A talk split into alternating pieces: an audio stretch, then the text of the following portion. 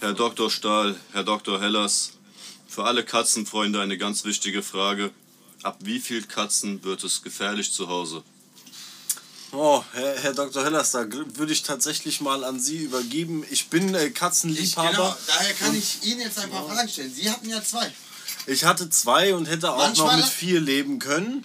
Es war manchmal anstrengend, aber äh, ich habe durchaus auch irgendwann mal Menschen kennenlernen müssen, äh, die so 26 bis äh, 39 äh, Katzen, je nachdem, wann man sie Wie bei, besucht hat. wie bei den Simpsons. Also die meine Katzenlänge. Großmutter hat zwölf, ist sie noch auf der sicheren Seite? Ich mache mir gerade etwas Sorgen. Also ich, ich denke so, bis 40 ist es noch human Okay. und, und ab 40 wird es dann pervers. Da bin ich ja beruhigt. Was macht man mit den ganzen Katzen? Vor allen Dingen, wer füttert die, wer wäscht die, äh, wer schneidet denen die Nägel, Ich glaub, wer ja, macht ab- die Katzenklos? Ab 40 Katzen, sagst du ja, wird's gefährlich. Oder da es fressen Massen- Mhm. die Katzen das Herrchen natürlich. Ein Massenplumpsklo.